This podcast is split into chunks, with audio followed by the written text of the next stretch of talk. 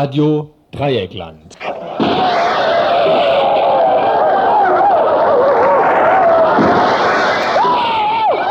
Tagesinfo. Hallo und willkommen zum Tagesinfo heute am Dienstag, den 22.06. Ähm, ja, hier klingt gleich das Telefon. Die Nummer können wir euch deswegen auch gleich sagen. Das ist im Studio die 31028 unter der Vorwahl Freiburg 0761 31028. Ähm, ja, der Papst gründet die Kommission zur Überprüfung von sexuellen Übergriffen von Priestern. Uns bleiben nur die Themen. Blockade vor Atomkraftwerk. Der Anti-AKW-Bewegung ist Gund Remmingen seit langem ein Dorn im Auge. Die Betreiber dagegen stören sich an Blockaden. Weshalb immer wieder, die, wieder gewünschte Urteile gefällt werden, dieser Tage, dieser Tage muss eine Frau sogar in den Knast. Mehr Leistungs Leistungsdruck in den Schulen. So ist das Motto der CDU Baden-Württemberg. Im Visier ihrer leistungsorientierten Politik haben die Konservativen bereits Schüler und Schülerinnen der Grundschulen. Bei diesen fragten wir heute nach und außerdem ein Kommentar von zwei Lehrern. Die Gemeinderatssitzung die zur Stunde andauert, hat vor allem Bauplanung zum Thema. In einem Interview mit Inge Trietz, Stadträtin von der linken Liste, sprachen wir über die interessantesten Punkte: Sedernviertel, Rathaussanierung und die Umstrukturierung des Bahnhofs. Die Internationale Menschenrechtskonferenz in Wien Sie läuft noch bis Ende dieser Woche. Wir sprachen mit der stellvertretenden Vorsitzenden von Amnesty International Deutschland über Sinn und Heuchelei bei dieser Konferenz sowie über die Rolle der Nichtregierungsorganisationen. Hierzu läuft auch die Filmwoche Menschenrechte hier in Freiburg, Näheres von einer Veranstalterin. Aufbruchsstimmung im Äther? Nicht nur hier in Baden-Württemberg steht so manche Radioinitiative in den Startlöchern. Auch in der Ex-DDR wird vielerorts nur auf den Startschuss gewartet. Um hier etwas nachzuhelfen, fangen manche schon mal an zu senden, auch ohne die entsprechenden Papiere. Ein Bericht aus Dresden. Konferenz der Freien Radios. Kommenden Donnerstag beginnt hier in Freiburg der Kongress der Vernetzungs des Vernetzungsprojektes IKX. Hierzu morgen im Info eine zweistündige Sondersendung. Heute bereits trifft sich die europäische Sektion der Weltorganisation Freier Radios (ARMAG) mit, mit dem Vorsitzenden gegen Ende der Sendung ein Studiogespräch. Soweit die Themen, die ihr in der nächsten Stunde hören könnt. Gleich folgen noch die Kurzmeldungen.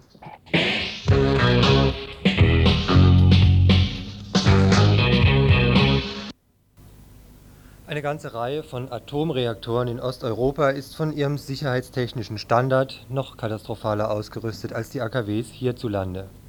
Weshalb sich Umweltgruppen weltweit für die sofortige Stilllegung eben dieser AKWs, insbesondere der Bauart von Tschernobyl, einsetzen. Dies bedeutet den wirtschaftlichen Ruin der entsprechenden Staaten, wird von entsprechenden interessierten Stellen entgegengehalten. Dass dies purer Unsinn ist, belegt nun recht minutiös eine vertrauliche, aber eben doch öffentlich gewordene Studie von Weltbank und IWF. Die Stilllegung ist technisch und wirtschaftlich innerhalb kürzerer Zeit möglich, wird darin aufgezeigt. Für kurzfristigen Ersatz könnte insbesondere Erdgas sorgen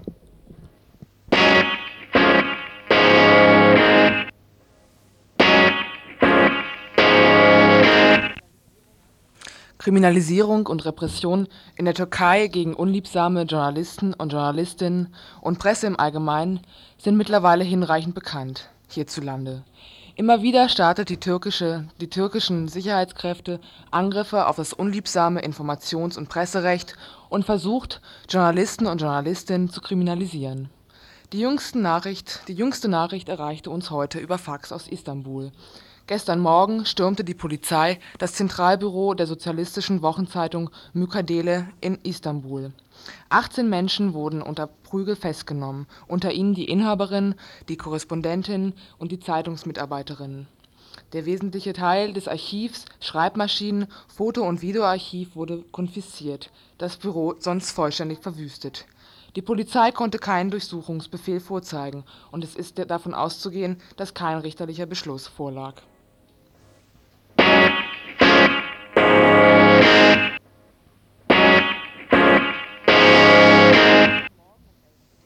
Heute Morgen um 11 Uhr sollte in München eine Pressekonferenz stattfinden zur Besetzung der Büros des, der Evangelischen Landeskirche.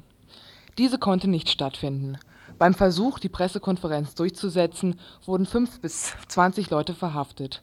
Sie sind immer noch im Knast. Ihre Anklage lautet auf Hausfriedensbruch Background für die Besetzung der Büros des evangelischen, der evangelischen Landeskirche ist die, ähm, die Rauschmisserklärung von Seiten der Kirchenobersten und die nun anstehende Räumung der, Rom, der Roma von dem ehemaligen KZ-Gelände Dachau.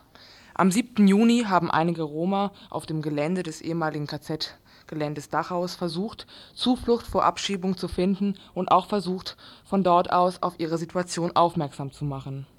Doch sobald das Nächstenliebe-Gipfel in München zu Ende war, sobald die Angst vorbei war, dass eine Polizeiaktion die ach so friedliche Atmosphäre des Kirchentages sprengen oder auch nur betrüben könnte, offenbarte sich die Strategie der, der evangelischen Kirche. Schluss mit der Solidarität, wichtiger als Schutz von Leben und Menschenwürde ist eben doch die Wahrung der Rechtsstaatlichkeit. Die Kooperation mit Abschiebeprofis und Asylkillers ist abgemacht. Aus einem Fax von, vom Infoladen in München äh, lesen wir. Wie zynisch klingt es, wenn als Erfolg gewertet wird, dass die Roma sich auf dem evangelischen Kirchentag in breiter Öffentlichkeit artikulieren konnten. In Anbetracht der Tatsache, dass sie jetzt abgeschoben werden und die bayerischen Greifer schon, auf Ge schon Gewehr bei Fuß stehen. Die bayerische Staatsregierung, die mit ihrer brutalen Abschiebepraxis die Träume der schlimmsten Republikaner übererfüllt, kann gelassen auf den Zusammenbruch des letzten Restes von Anstand und Durchhaltewillen der evangelischen Kirchenleistung warten. Inzwischen wollen diese Christen die unbequemen Gäste einfach nur loshaben mit der Bürobesetzung wollen wir die Aktionen der Roma unterstützen und die drohende Räumung des KZ-Geländes aufmerksam machen. Keine Abschiebung in Verfolger und Folterstaaten, Bleiberecht für alle Sinti und Roma, denn jede Abschiebung kommt der Billigung von Verfolgung und Mord gleich.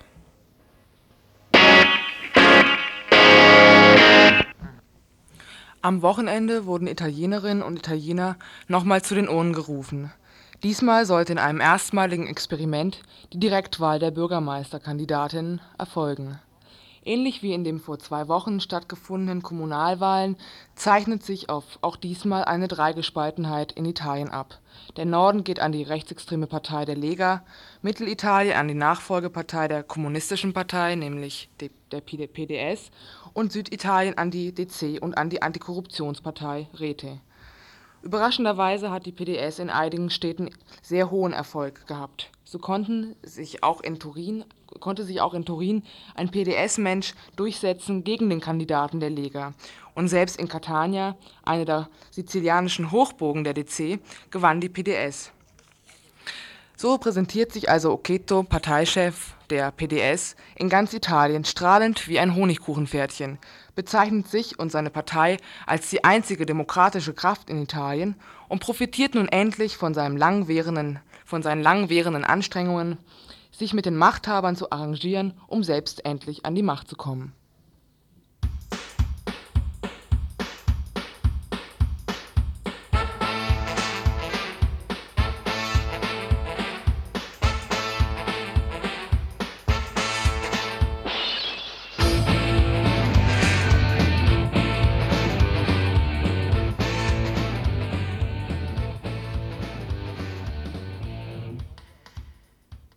Neunter August, der Jahrestag des Atombombenabwurfs auf Nagasaki. Anlass für eine ganze Reihe von Leuten, immer wieder auf Atomwaffentechnik, aber auch die Risiken sogenannt ziviler Atomnutzung auch hier in der BRD hinzuweisen. Zum Beispiel, indem Leute vor Zufahrten Blockaden veranstalten, um einen reibungslosen Ablauf der Atomlogistik symbolisch zu behindern. Selbst solche kleinen Aktivitäten jedoch sind für die Atommafiosi hierzulande eine unglaubliche Provokation. Jede Menge Prozesse sind die Folge. Dieser Tage muss eine der Aktivisten sogar in den Knast. Sigrid Birrenbach hatte vor dem Atomkraftwerk Gundremmingen an einer Blockade teilgenommen. Ich muss dahin aufgrund von dem Bußgeld wegen einer Ordnungswidrigkeit vor dem AKW Gundremmingen. Plakativ gesagt, also Erzwingungshaft aufgrund der Weigerung, einem Atomkraftwerk Gewerbefreiheit zuzugestehen. Ich habe am 9. August 91 ähm, zusammen mit 30 anderen die Zufahrt für eine Stunde blockiert, liegend in Erinnerung an die Opfer der zivilen und der militärischen Nutz Atomenergienutzung. Das Landratsamt Günzburg hat eine Versammlungsauflage gemacht, dass wir uns nicht auf die Zufahrt legen dürfen, sondern nur auf die Seite, wo wir niemand stören. Und zwar mit der Begründung, dass der AKW-Betrieb durch die Gewerbefreiheit grundrechtlich geschützt sei. Und ich habe dagegen auch dann Widerspruch eingelegt gegen diesen, also gegen das Ordnungsgeld. Der wurde auch abgelehnt. Ich habe den Widerspruch eingelegt, also mit der Aussage, dass ein AKW-Betrieb ein Verbrechen ist und eben nicht durch die Gewerbefreiheit geschützt ist, auch nicht durch unsere Rechtsordnung. Ja, und daraufhin geht es dann so da, seinen Gang. Dann kam der Gerichtsvollzieher, hat versucht, ob bei mir eben diese 100 Mark dreht sich, ob diese 100 Mark zu pfänden sind. Er hat nichts gefunden zum Mitnehmen oder wollte nichts finden, wie auch immer. Ja, und dann hat die Staatsanwaltschaft Memmingen praktisch Erzwingungshaft beantragt. Diese Haft soll mich praktisch dazu zwingen, diese 100 Mark zu zahlen. Also mit den drei Tagen sind die 100 Mark dann nicht abgegolten, sondern ähm, ich soll mir in den drei Tagen überlegen, ob ich es nicht doch zahlen will. Ich vermute, das wirst du dann nicht tun. Also ich denke, dass ich, also dass es mir keinen Spaß macht, ins Gefängnis zu gehen, dass ich mir für diese drei Tage wirklich andere Sachen sehr viel lieber machen würde. Und aber das stimmt ja nicht. Es ist ja eine falsche Darstellung, dass ich die Freiheit hätte zu zahlen.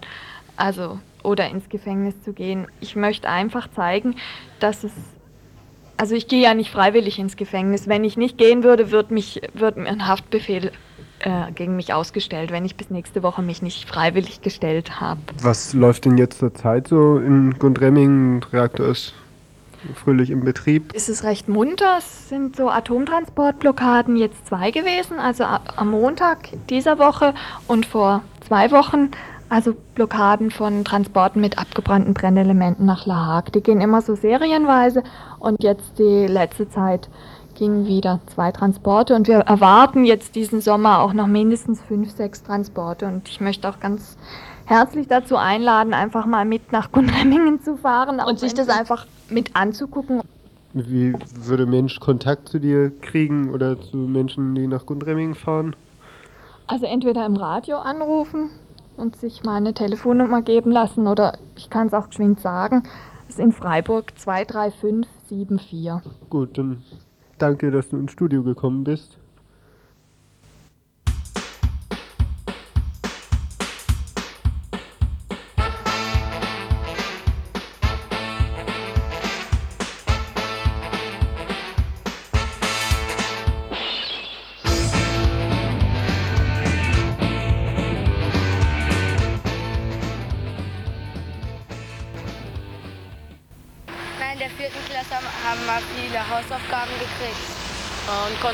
Ihr dann noch genug Zeit zum Spielen? Nee, nee. Was gar nicht. Hm, das Wochenende halt über. Das Wochenende? Ja. Und eure Eltern waren die auch streng, sodass ihr viel Nee. nicht, aber von der Schule her. Ja. Und wenn ihr jetzt euch was aussuchen könntet, wie müsste Schule dann sein? Was dir mehr Spaß macht? Dass sich ähm, die Schüler verteidigen könnten, wenn sie eine Strafarbeit zum Beispiel kriegen. Ja. Mal gehst du gerne zur Schule, aber manchmal mag ich die Schule, manchmal nicht. Meist, aha. Und in welcher Klasse seid ihr? Oder 4C. 4C. Aha. Ja. Und jetzt habt ihr Angst vor den Zeugnissen, die jetzt kommen? Ja. Nee, ich nicht. Vor allem Diktate nur Sechser. Aha. Und deswegen vor allen Dingen ist Deutsch doof. Ja. Ja, das kenne ich auch. Also ich gehe nicht gern zur Schule, Nee, warum gehst du nicht gern zur Schule? weil es regnet. Es sind manchmal so viel so Matheblätter, die ganz, ganz lang sind. Und Deutsch, da muss man halt so lang schreiben. Nee, warum? Nee, weil wir so, so Stunden haben und die große Pause ist so kurz. Ja. Nö, ich habe keine Ahnung. Weil ich weiß, ich habe keine Fünfer. Es muss so sein, dass wir keine Hausaufgaben kriegen, so gegen 12.10 Uhr aus und dann nach Hause gehen halt, oder spielen manchmal in der Schule und nicht jeden Tag Unterricht. Ja. Ja? Ist es wichtig, gute Noten zu haben für dich? Ja, schon. Sonst komme ich nicht in die fünfte Klasse. Das waren einige Stimmen von Schülerinnen und Schülern aus der Hebelschule hier in Freiburg. Wir haben sie heute Morgen befragt, damit auch Kinder, die sonst wenig Möglichkeiten haben, sich zu äußern, mal zu Wort kommen. Denn sie sind die Hauptbetroffenen der jüngsten bildungspolitischen Planungen von Seiten der CDU. Mehr Leistung in der Schule. Das ist das zentrale Motto der CDU vom vergangenen Wochenende. Beschlossen beim bildungspolitischen kleinen Parteitag in Stuttgart. Demnach sollen Grundschüler und Schülerinnen künftig einen Schnitt von 2,0 vorweisen, um ins Gymnasium wechseln zu dürfen. 2,5 soll die Hürde sein für den Schritt in die Realschule. Ein Anziehen der Leistungsschraube um eine halbe Note. Gleichzeitig will die baden-württembergische CDU das 13. gymnasiale Schuljahr abschaffen und nur noch 13 Semester Höchststudienzeit zulassen. Danach sollen 1000 Mark Strafe pro weiteres Semester fällig werden. Wer sich jemals mit Pädagogik und nicht nur mit kurzfristigem politischem Krisenmanagement beschäftigt hat, wer von den Auswirkungen schulischer Leistungsdrucks auf Kinder weiß, der oder die weiß von den Folgen solcher Maßnahmen. Hierzu nun unser Kommentar, erstellt von zwei Mitgliedern der Redaktion Arbeitswelt. Die CDU in Baden-Württemberg bereitet den bildungspolitischen Tiefflug vor. Unter dem Motto Bildung unsere Zukunft läutete die CDU auf ihrem kleinen Landesparteitag in Heidenheim den Rückschritt in die pädagogische Urzeit ein. Chancengleichheit, soziales und repressionsfreies Lernen sind out. In sind wieder Leistungsdruck, Auslese und unsoziales Klassendenken. Das überholte Instrumentarium ist altbekannt. Frühe Auslese durch Tests im ersten und zweiten Schuljahr, keine verbalen Beurteilungen mehr, sondern wieder Notenzeugnisse, verschärfte Zensurendurchschnitte für den Übergang auf Realschule und Gymnasium. Lehrerinnen und Lehrer können daran nur verzweifeln. Zurzeit wird der Schule immer mehr Verantwortung für die Fehlentwicklungen unserer Kinder und Jugendlichen zugeschoben, Stichwort Gewaltdiskussion. Wir sollen familiäre Defizite ausgleichen und verstärkt erzieherisch wirken. Dies kann nur in einer angst- und stressfreien Atmosphäre gelingen. Kinder müssen sich in der Schule wohl und geborgen fühlen. In den letzten 20 Jahren versuchte die Pädagogik diesen Ansprüchen verstärkt zu genügen. Die Forderung nach kleineren Klassen mit maximal 24 Schülern und Schülerinnen, mehr Schulraum und bessere Ausstattung sind längst noch nicht erfüllt. Es ist für uns Lehrerinnen und Lehrer unbegreiflich, dass statt Fortschritt jetzt Rückschritt angesagt ist. Keine der bildungspolitischen Forderungen der Landes-CDU ist psychologisch oder pädagogisch begründet. Es ist allzu offensichtlich, dass der Bildungshorizont der CDU-Politik von rein finanzpolitischen Erwägungen bestimmt ist. Das kann nicht gut gehen. Investitionen in Bildung zahlen sich immer aus, Versäumnisse und Verschlechterungen hingegen rächen sich bitter. Es gilt für alle Lehrerinnen und Lehrer, gemeinsam mit den Eltern diesen Rückschritt in der Bildungspolitik mit allen Mitteln zu verhindern.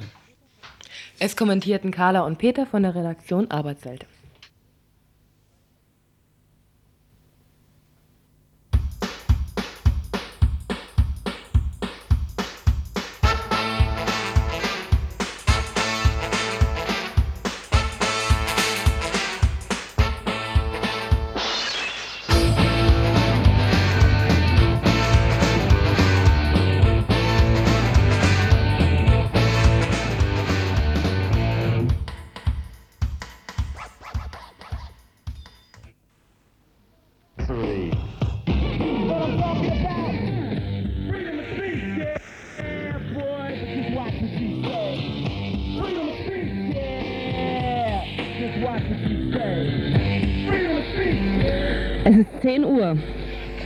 Wunderschönen guten Morgen. Hier ist das Radio der Bunten Republik Neustadt.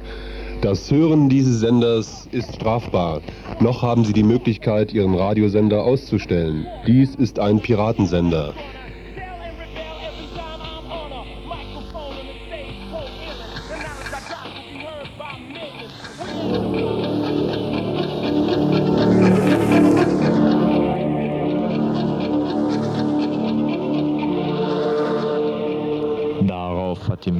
Menschheit seit 1993 Jahren gewartet. Nun ist der Augenblick gekommen.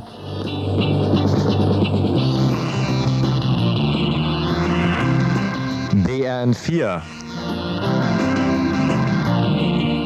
Die Zeit ist reif für dieses Radio.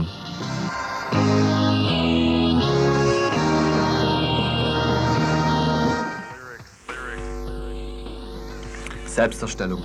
Wir, das Freie Radio der Bundesrepublik Neustadt, sind eine Gruppe von Leuten, die sich zur Aufgabe gestellt haben, das staatliche und kommerzielle Rundfunkmonopol zu brechen. Zumindest für den Zeitraum der BRN. Wie soll es uns gelingen, anders zu sein? Erstens arbeiten wir nicht kommerziell, also frei von jeder Beeinflussung durch Geld. Demzufolge wird unsere Sendestruktur auch eine andere sein. So werden vor allem Gruppen und Schichten zu Wort kommen, die in den gewöhnlichen Medien unterrepräsentiert sind, keine Lobby haben, um sich bei diesen Medien einzukaufen und darstellen zu können. Das betrifft Stadtteilinitiativen genauso wie Hausbesetzer und Kinder. Zweitens sind wir ein freier Sender. Das heißt, theoretisch hat jeder die Möglichkeit, frei seine Meinung zu äußern. Wir zensieren nicht.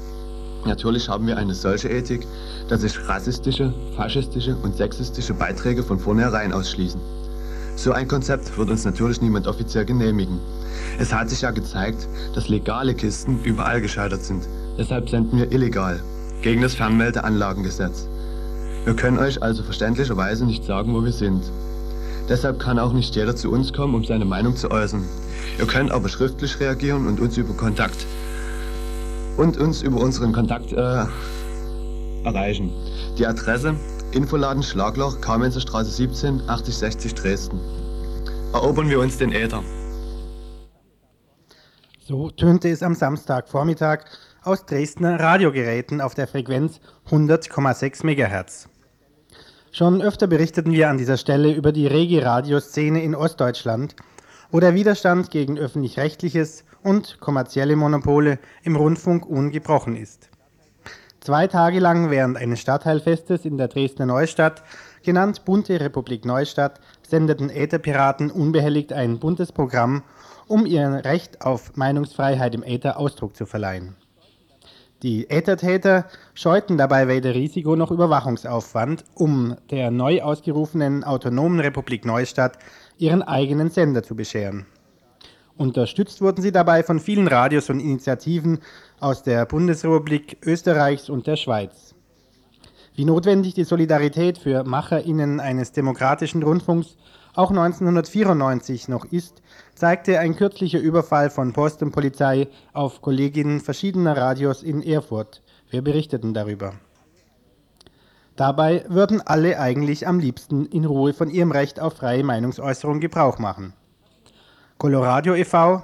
hat nun mit einem kommerziellen Rundfunkveranstalter, der Elbwelle, einen Nutzungsvertrag abgeschlossen, um wenigstens vier Stunden pro Woche ohne Repression an die Öffentlichkeit zu gehen. Coloradio, das ist der Verein der Dresdner Radioinitiative. Als interessantes Detail für Interessierte sei hierbei noch erwähnt, dass auch hier wieder der französische Medienkonzern Energie beteiligt ist, der sich bereits als Totengräber des alternativen Radio 100 in Berlin hervorgetan hat. Dennoch, ab 8. Juli nun soll es auch nach langem Warten losgehen. Ob damit das Ziel der Träume erreicht sei, wollten wir von Martin Dehnke, ein Mitglied von Coloradio, wissen. Äh, nee, wir haben das nicht erreicht, haben wir, hat auch keiner behauptet. Also das Ziel ist natürlich nach wie vor eine Vollfrequenz, eine selbstverwaltete. Und äh, auch so sind wir nicht ganz glücklich, denn den Vertrag haben wir vor einem Jahr gemacht mit dem damals noch nicht lizenzierten Kommerzsender. Äh, und dann hieß es Sendestart März, dann Mai und jetzt ist es der 8. Juli. Und seitdem wir den 8. Juli wissen als unseren ersten Sendetermin, äh, wissen wir gleichzeitig, dass plötzlich einer der beiden Geschäftsführer uns nicht live senden lassen möchte und es ist noch nicht ausgefochten. Genehmigt wurde von der Landesmedienanstalt lediglich ein Vertrag zwischen dem privaten Stadtsender und Coloradio, nicht aber eine eigene Lizenz oder gar eigene Frequenz für Coloradio. Äh, ich muss nochmal erklären, wir haben also damals einen Vertrag gemacht. Da steht drin, dass wir honorarfrei arbeiten, dass wir autonom vier Stunden in der Woche gestalten, Donnerstag 20 bis 24 Uhr, auf Bedarf auch mehr auf beiderseitigen Bedarf, ja. Und dass wir die eigene Programmhoheit haben. Also wir hatten auch ein, äh, presserechtlich eine Verantwortliche dafür festgelegt, um einfach auch das Risiko selber zu tragen, um einfach äh, uns nicht zensieren zu lassen. Ja, dann steht noch drin, dass der private Sender uns GEMA-Gebühren und Technik zur Verfügung stellt und bezahlt und so weiter. Äh, und es stehen wesentliche Sachen nicht drin. Das haben wir damals einfach vergessen oder haben, sind davon ausgegangen, dass das selbstverständlich ist, nämlich dass unser Programm durch die, nicht durch Werbung und Nachrichten unterbrochen wird. Es steht zwar in unserem Konzept eindeutig, aber nicht in dem Vertrag dort. Und es steht nicht drin, dass wir live senden. Also und vom Programm her haben wir uns äh, Anfang des Jahres hingesetzt und haben so ein Schema gemacht, was sich eigentlich auch ergibt. Ähm, eine Stunde Magazin live aktuell, ähm, anderthalb Stunden äh, thematische längere Beiträge, entweder Sendung von anderen Radios. So ein Programmaustausch ist ja auf persönlicher Ebene zumindest schon so langsam möglich. Wir lernen uns kennen. Äh, die Ostradios arbeiten schon länger gut zusammen. Ja. Also entweder Sendung von anderen Radios oder eben äh, irgendwelche Vereine, Interessengruppen, Personen, Kunst, äh, also thematische Sendungen, Umwelt, Frauen, Kultur äh, bis hin zum Experiment. Und äh, bei uns die Leute, die Musik machen wollen, haben die absoluten Privilegien. Es gibt drei feste Musikredaktionen bis jetzt. Und das lässt sich wohl auch nicht vermeiden. Äh, damit die ordentlich was vorbereiten können, brauchen sie eine gewisse Sicherheit, dass sie auch den Platz haben. Und deswegen sind das die einzigen Leute, die äh, sicher sind, äh, dass sie eben ihre Sendung haben. Wir müssen da aufpassen, dass eben keine Klicken sich bilden, die dann keinen Zugang mehr äh, für andere offen haben. Dennoch wird auch die Dresdner Radiogruppe weiterhin aktiv mit den anderen Radios und Radioinitiativen für ein freies Radio in Dresden kämpfen. Wie es damit aussieht, nochmal Martin Dehnke. Ich habe Hoffnungen. Ich habe die Hoffnung, dass, dass bis dahin das Coloradio so äh, ins Laufen gekommen ist, ähm, dass es eine gesellschaftliche Relevanz irgendwie hat und dass äh, die Leute das auch annehmen und benutzen. Und ja, die bunte Republik ist natürlich so äh, ein, ein, ein Wesen, eine Veranstaltung, ein, ein Staat im Staat, dass er natürlich ein eigenes Medium braucht und da hoffe ich auch, dass das wieder stattfindet. Hier ist BRN4, das freie Radio zu BRN. Das ist eine Gemeinschaftsproduktion vieler freien Radios aus ganz Deutschland, aus Österreich und der Schweiz und wir haben momentan zwei Leute im Studio. Die fangen am besten mal selber an, sich vorzustellen. Ja, und auch wir von Radio Dreieckland hoffen, dass auch weiterhin in östlichen Ätherwellen freie Radios zu finden sind.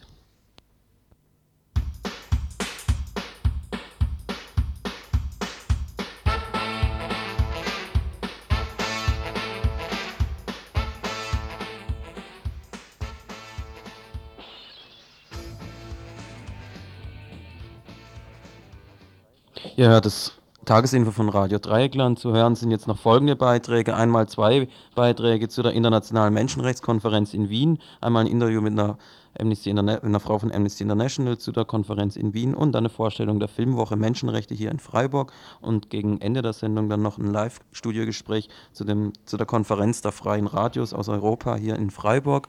Die ange der angekündigte Beitrag zur Gemeinderatssitzung, die zur Stunde andauert der wird aus der Sendung rausgenommen und voraussichtlich im Morgenradio morgen gesendet oder in der aktuellen halben Stunde morgen von 12 Uhr bis halb eins.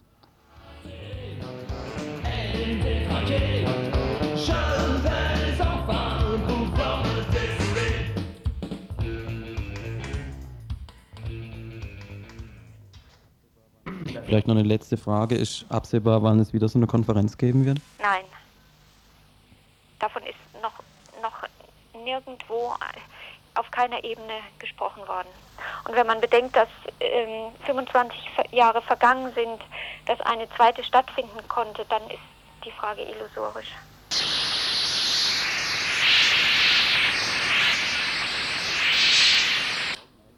In Wien findet zurzeit die zweite Menschenrechtsweltkonferenz seit 1968 statt.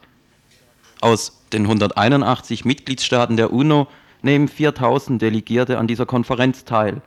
Nicht beteiligt sind diejenigen, die nicht Mitgliedstaaten sind, außerstaatliche Organisationen und Minderheiten. Ihnen wird innerhalb der Konferenz aber eine Plattform geboten, wo sie ihre reale Wahrnehmung der Menschenrechtssituation darstellen können. Es sind die sogenannten NGOs, die Non-Government Organizations, die Nichtregierungsorganisationen. Und diese Plattform, ist das eine, hat die nur so einen Darstellungswert nach außen hin oder kann von dieser Plattform aus Einfluss genommen werden auf die Entscheidungsprozesse innerhalb der Konferenz? Ähm, es gibt unter den sogenannten NGOs ja einige, die in der Menschenrechtskommission der UNO beratenden Status haben, unter anderem Amnesty International. Und die sind natürlich auch eingebunden in die offizielle Weltmenschenrechtskonferenz. Für alle anderen NGOs bedeutet es, dass sie eine Möglichkeit haben, sich zu artikulieren, parallel zu der offiziellen WMRK. Wir führten heute ein Interview mit Hildegard Karik, der stellvertretenden Vorstandssprecherin des Bundesvorstandes von Amnesty International Deutschland. Sie beobachtet von hier aus die Konferenz in Wien. Wie kann man sich denn das bildlich vorstellen? Treten die dann vor diesem Kreis der 5000 Delegierten auf und können zum Beispiel über Schicksale, Schicksale berichten oder ist das eher so ein äußer ausgeklingtes, beratendes Organ? Das ist ähm, total abgeklingt. Die NGOs tagen in einem extra Zelt. Ähm, sie können zum Teil bei den offiziellen Debatten hören, also als Hörer dabei sitzen, aber sie können nicht selbst auftreten. Bleiben wir vielleicht noch ein bisschen bei diesen NGOs, bei diesen Non-Government Organizations. Es, es heißt, dass 1500 Basisorganisationen in Wien vertreten sind bei diesen NGOs. Wie muss man sich das vorstellen? Oder was für einem Dach sind die zusammengekommen? Teilnehmen konnte jede nichtstaatliche Organisation, die zu Menschenrechten arbeitet und das von sich aus wollte. Es gab nicht irgendwelche Kriterien, die angelegt wurden. Insofern ist das Spektrum so breit, wie ich denke, noch keines zusammengekommen ist von Organisationen, die zu Menschenrechten arbeiten.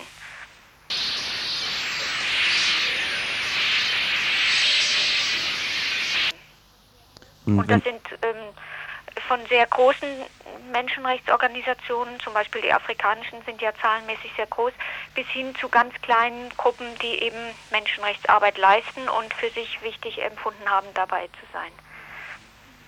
Und Ihr Auftreten jetzt in Wien, also ist das auf die Konferenz an sich beschränkt, also daraufhin beschränkt, Wirkung zu zeitigen bei der Konferenz, was ja ein Stück weit auch so eine Rolle eines Bittstellers hat, oder wird er auch anders aufgetreten, offensiver?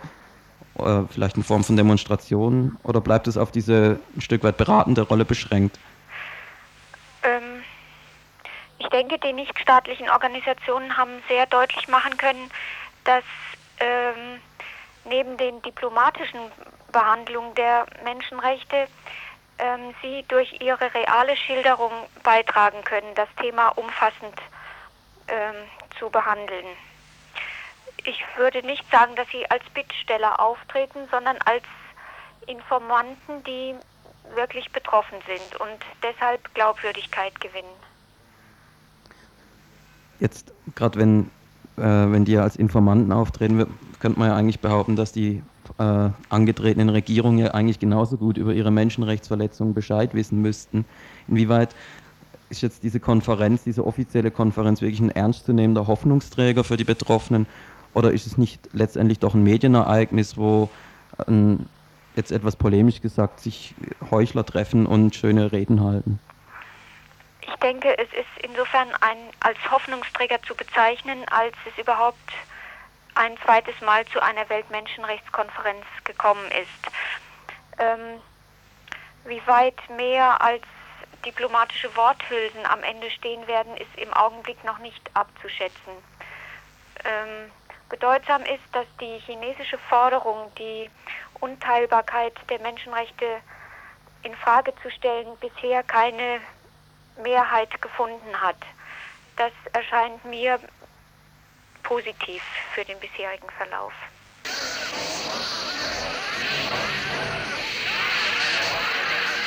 Es wäre fatal, die Menschenrechte wieder einer Willkür zu überlassen.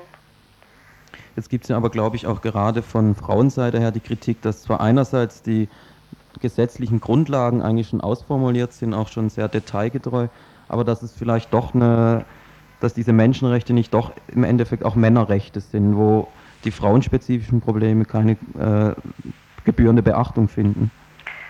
Ähm, das ist richtig. Diese Forderung gibt es und ein spezielles Thema der Weltmenschenrechtskonferenz war ja deshalb auch Menschenrechtsverletzungen an Frauen. Jetzt, wenn die normative oder die gesetzliche Grundlage eigentlich existiert, stellt sich die Frage nach der Durchsetzung dieser Grundlage.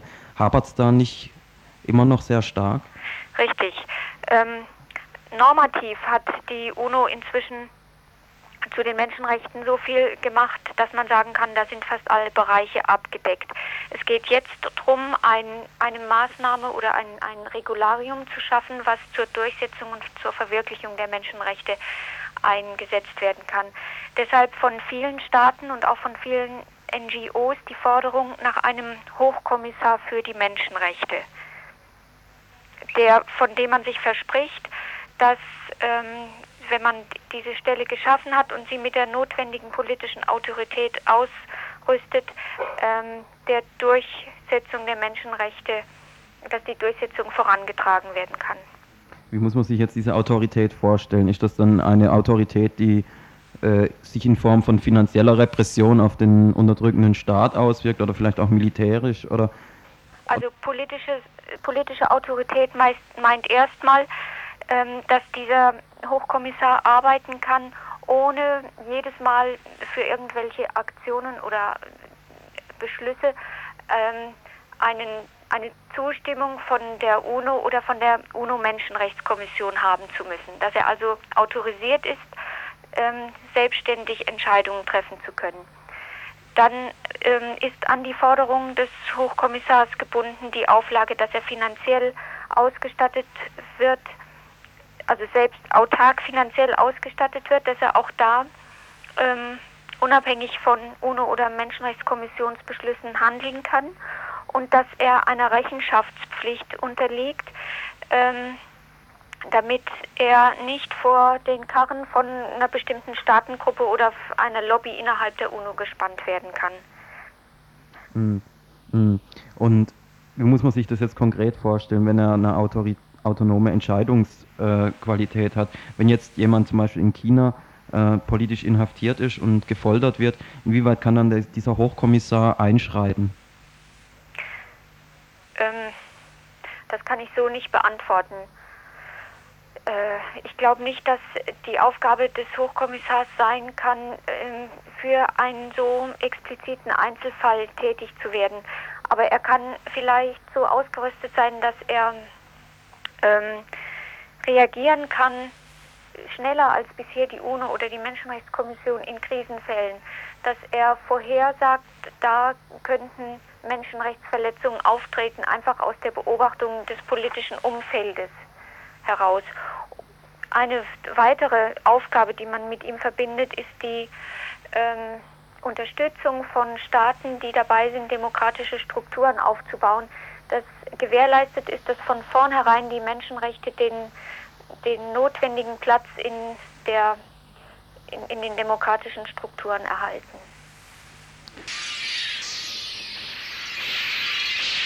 Aber eine, die Gefahr, dass ein solcher Hochkommissar dann ausgenutzt wird, zum Beispiel militärische Intervention in Länder, äh, bei denen Menschenrechtsverletzungen dann von diesem Hochkommissar beanstandet werden, äh, die besteht doch trotzdem, oder? Also dass der Sicherheitsrat eben dann sagt, in Somalia beziehungsweise vor einigen Jahren im Irak finden Menschenrechtsverletzungen statt und werden dann umgemünzt in, eine, in ein anderes politisches Fahrwasser. Ist diese Gefahr nicht trotzdem da, wenn ihm eigentlich so ein äh, Handlungsorgan fehlt? Ähm, also die Gefahr ist sicher da. Man kann höchstens die Hoffnung formulieren, dass in dem Augenblick, in dem die UNO sich selbst einen Hochkommissar für Menschenrechte gibt, das rückwirkt auf auf das gesamte politische Verhalten der UNO.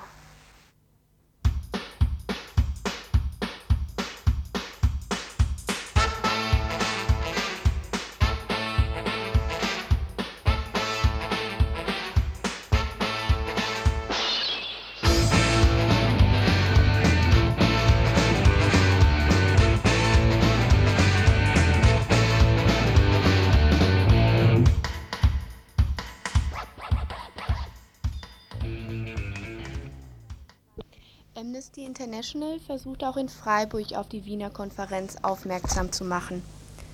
Nach einem Aktionstag am Samstag laufen in dieser Woche Filme zu den Menschenrechten.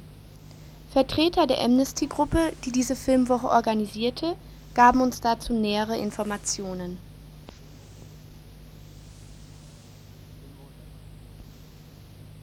Die Filmwoche selber hat aus unserer Sicht eben zwei Vorteile. Zum einen ist es eben für die Öffentlichkeitsarbeit von Amnesty von großem Vorteil. Also wir können damit wirklich viele Leute ansprechen.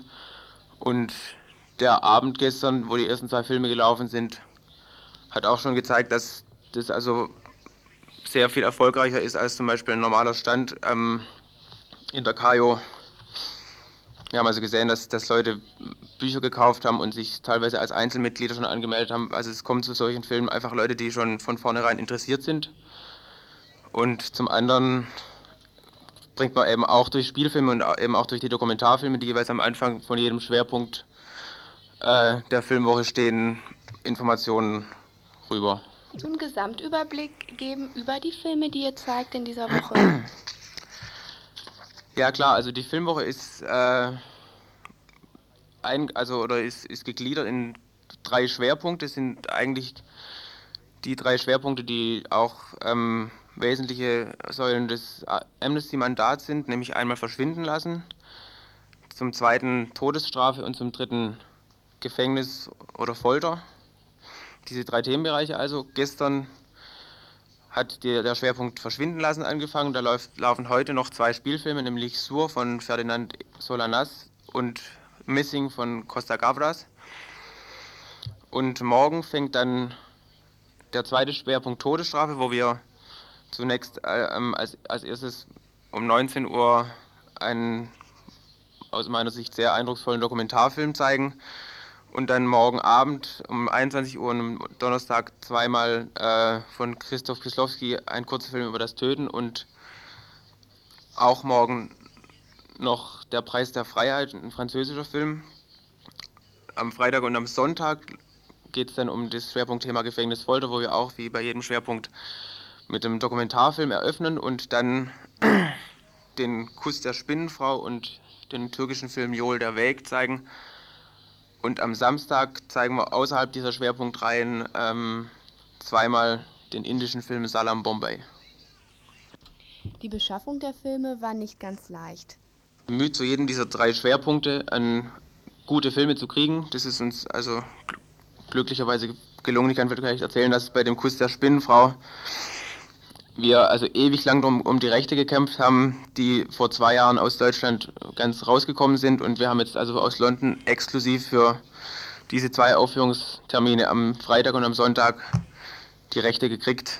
Das kann man also sonst in Deutschland gar nicht mehr sehen, den Film. Hier bei den Filmen nicht die Gefahr, dass die ernsten Probleme der Menschenrechtsverletzung beschönigt werden, dadurch, dass die in Filmen eher angenehm dargestellt werden? Nein, über, also überhaupt nicht. Ne? Also die werden ja in den Filmen nicht schön dargestellt, es ist einfach ein anderes Medium. Es, ist kein, es wird nicht auf rein rationaler und nüchterner Ebene mit, äh, mit Fakten, was sicherlich absolut notwendig ist, ähm, da rumgemacht, sondern es, äh, es wird eben einfach den, die Künstler, die diese Filme gemacht haben, gehen eben auf die, äh, an das Thema ran, so wie es ihnen richtig erschienen ist. Und ich halte es für mindestens genauso wichtig, dass ein Thema auch auf einer emotionalen Ebene einfach äh, bewusst wird. Ähm, wie ich erfahren habe, wurde Fernando Solanas, der Regisseur von Sur, selber tätlich angegriffen. Wisst ihr von anderen Angriffen gegen Regisseure oder Hauptdarsteller der Filme? Also von Regisseuren äh, nicht. Was man erzählen kann, ist, dass bei dem Film, den wir am Samstag zeigen, Salam Bombay, der Hauptdarsteller, es geht da um, äh, um Kinder in, in einem Rotlichtviertel in, in Bombay eben. Äh, und der Hauptdarsteller von diesem Film wurde, äh, ist praktisch authentisch, also er, er kommt aus dem Milieu und hatte dann, wurde dann äh, von dem Regisseur auf den Film vorbereitet und mittlerweile ist er wieder völlig abgesagt, ist also in, dem, in dieses Milieu wieder zurückgekommen und ist jetzt, sitzt jetzt mittlerweile sogar im Gefängnis. Also das ist äh, ja auch beeindruckend. Vielleicht könntest du abschließend nochmal eben sagen, wie eure Tätigkeiten außerhalb der Weltmenschenrechtskonferenz aussieht. Mhm. Also unsere Gruppe äh, ist zweigeteilt. Wir haben einerseits eine Co-Gruppe, die jetzt gerade erst im Entstehen ist, eine Koordinationsgruppe zu Nigeria, die also sämtliche Amnesty-Gruppen, die in, in Deutschland zu dem Thema Nigeria arbeitet, mit Informationen und ähm, sogenannten Urgent Actions und so weiter versorgt. Das ist allerdings gerade erst im Entstehen. Und dann haben wir als zweiten Themenschwerpunkt äh, arbeitet die andere Hälfte unserer Gruppe zum Thema Todesstrafe in Texas. Ähm, da haben wir also so, so Sachen wie, also wir gehen zum Beispiel in Schulen in Freiburg und machen da in Religions- oder Ethikklassen ähm, eben zwei Stunden oder so und Wer Lust hat, bei Amnesty International in Freiburg mitzuarbeiten, kann zu einer Einführung kommen, die jeden ersten Freitag im Monat um 18 Uhr im Schulcontainer im Hof des Kolping-Kollegs in der Hilderstraße 39 stattfindet.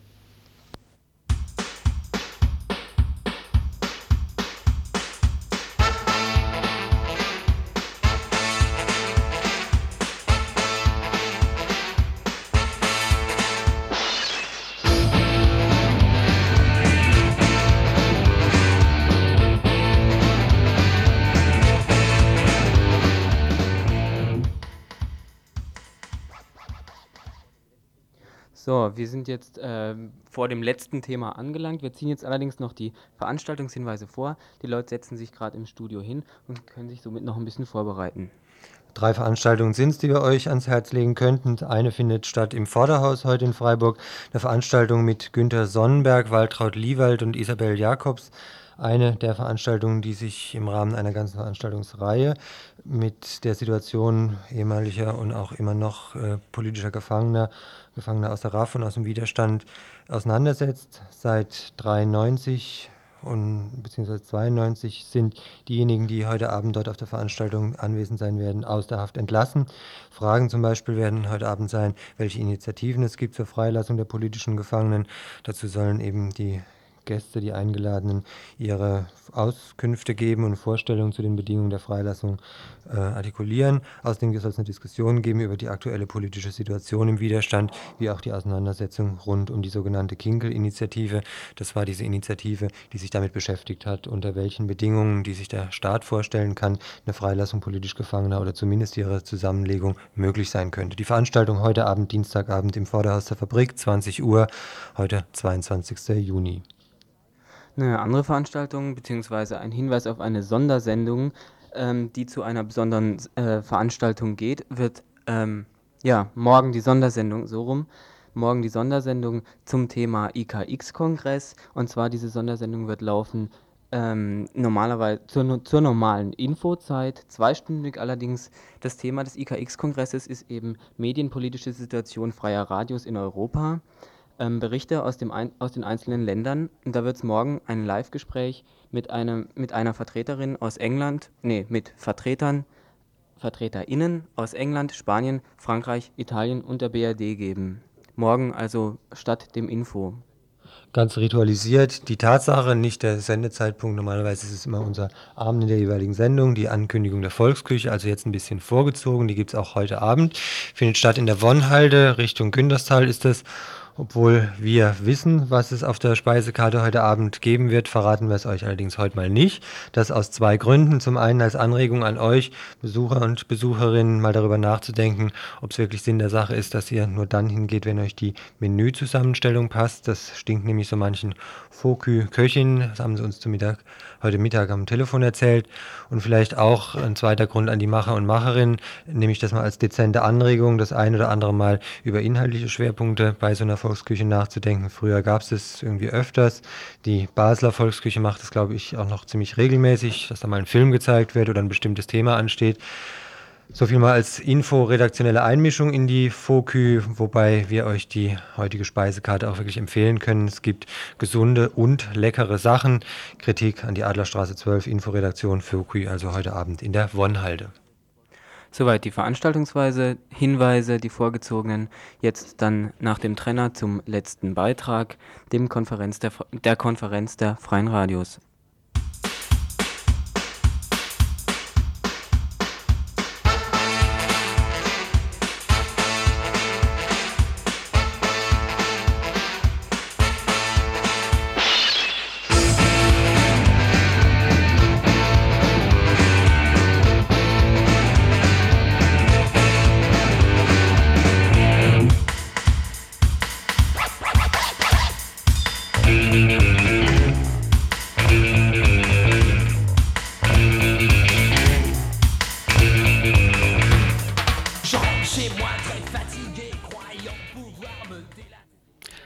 Ja, heute und morgen treffen sich hier in Freiburg bei Radio Dreieckland die Delegierten der Europagruppe von AMAG. AMAG, das ist die Weltorganisation der freien Radios, anders auch in anderen Sprachen Community Radios genannt.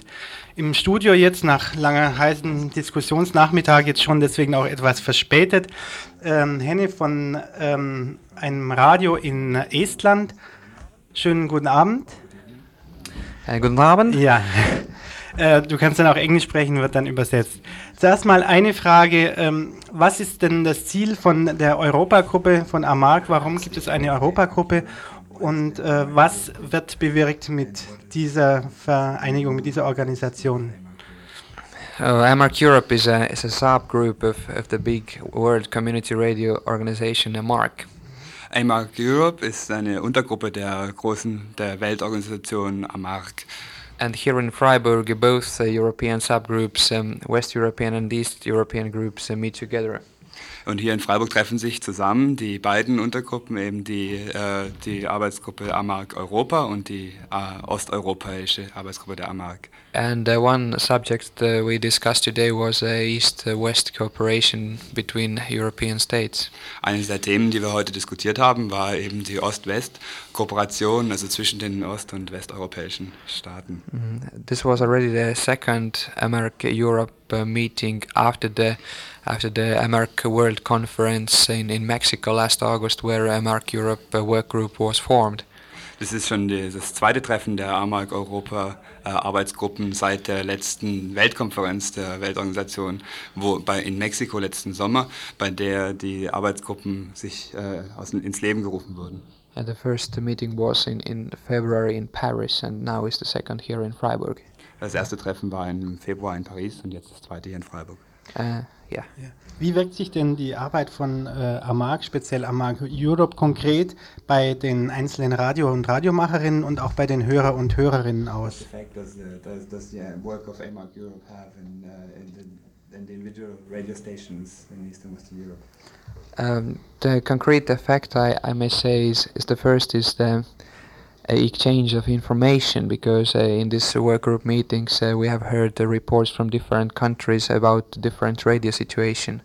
Zunächst am wichtigsten ist der, ist der Austausch an Informationen. Also in, in der Arbeitsgruppe haben wir einen Austausch über die Situation von freien Radios in den verschiedenen Gegenden.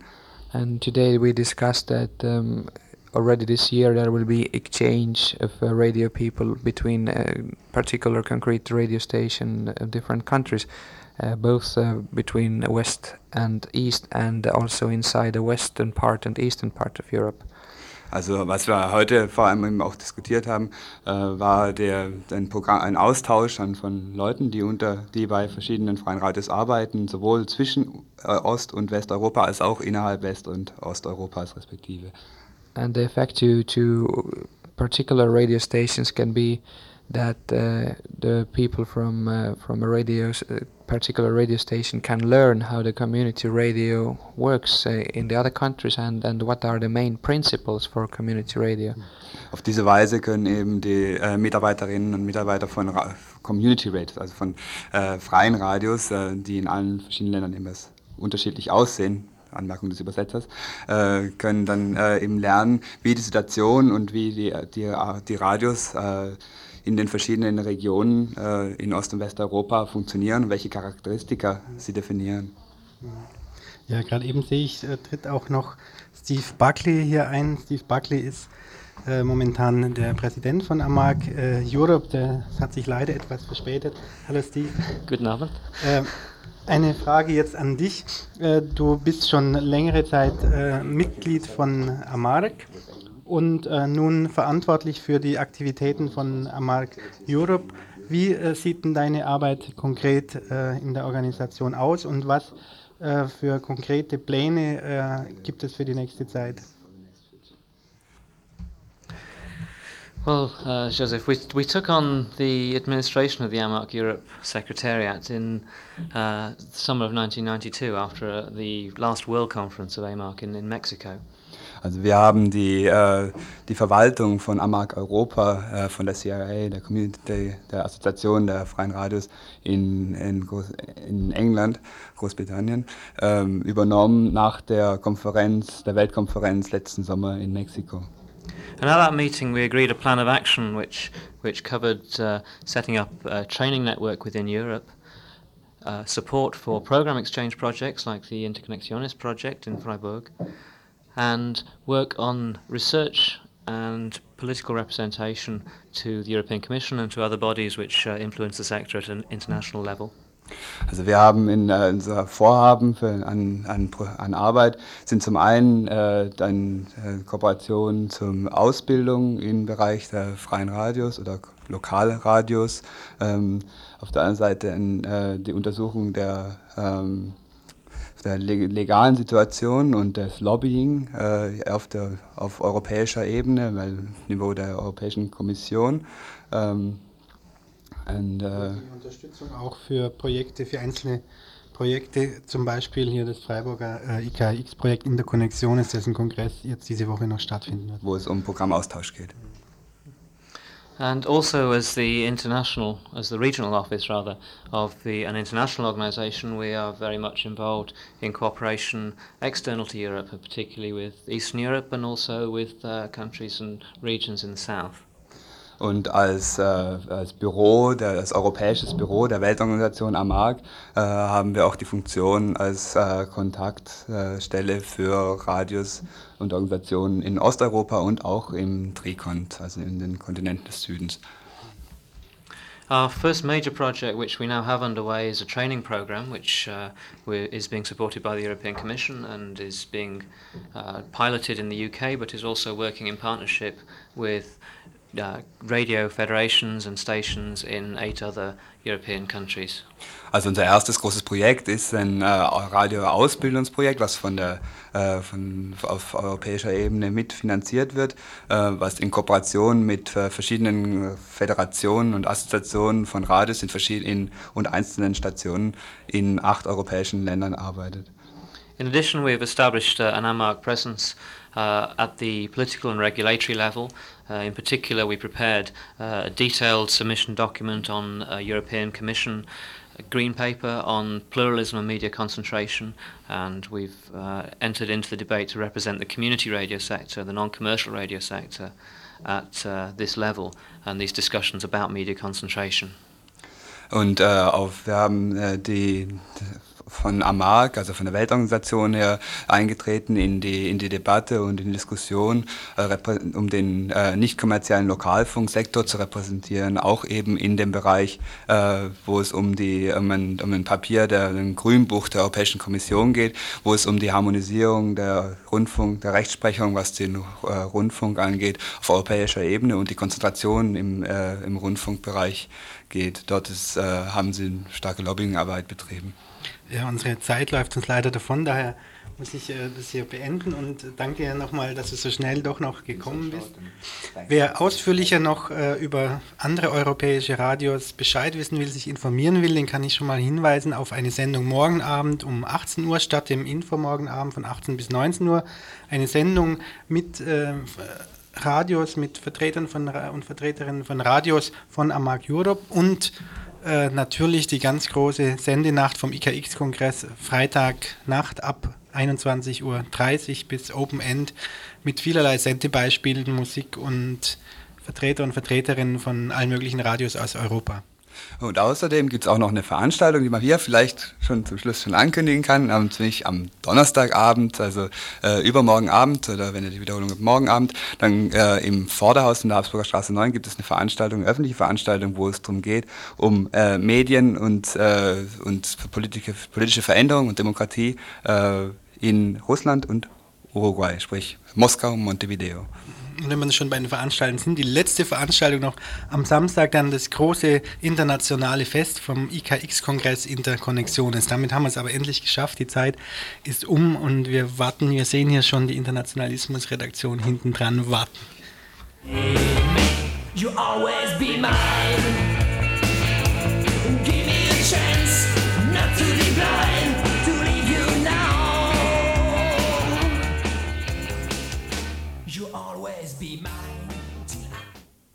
So, das war jetzt also dann etwas überzogen, doch wieder das Tagesinfo. Morgen, wie gesagt, keins. Morgen eine Sondersendung zu, also am Mittwoch eine, eine Sondersendung zum IKX-Kongress. Äh, und ähm, ja, am Donnerstag dann wieder eins. Ein. Tagesinfo von Radio Dreieckland.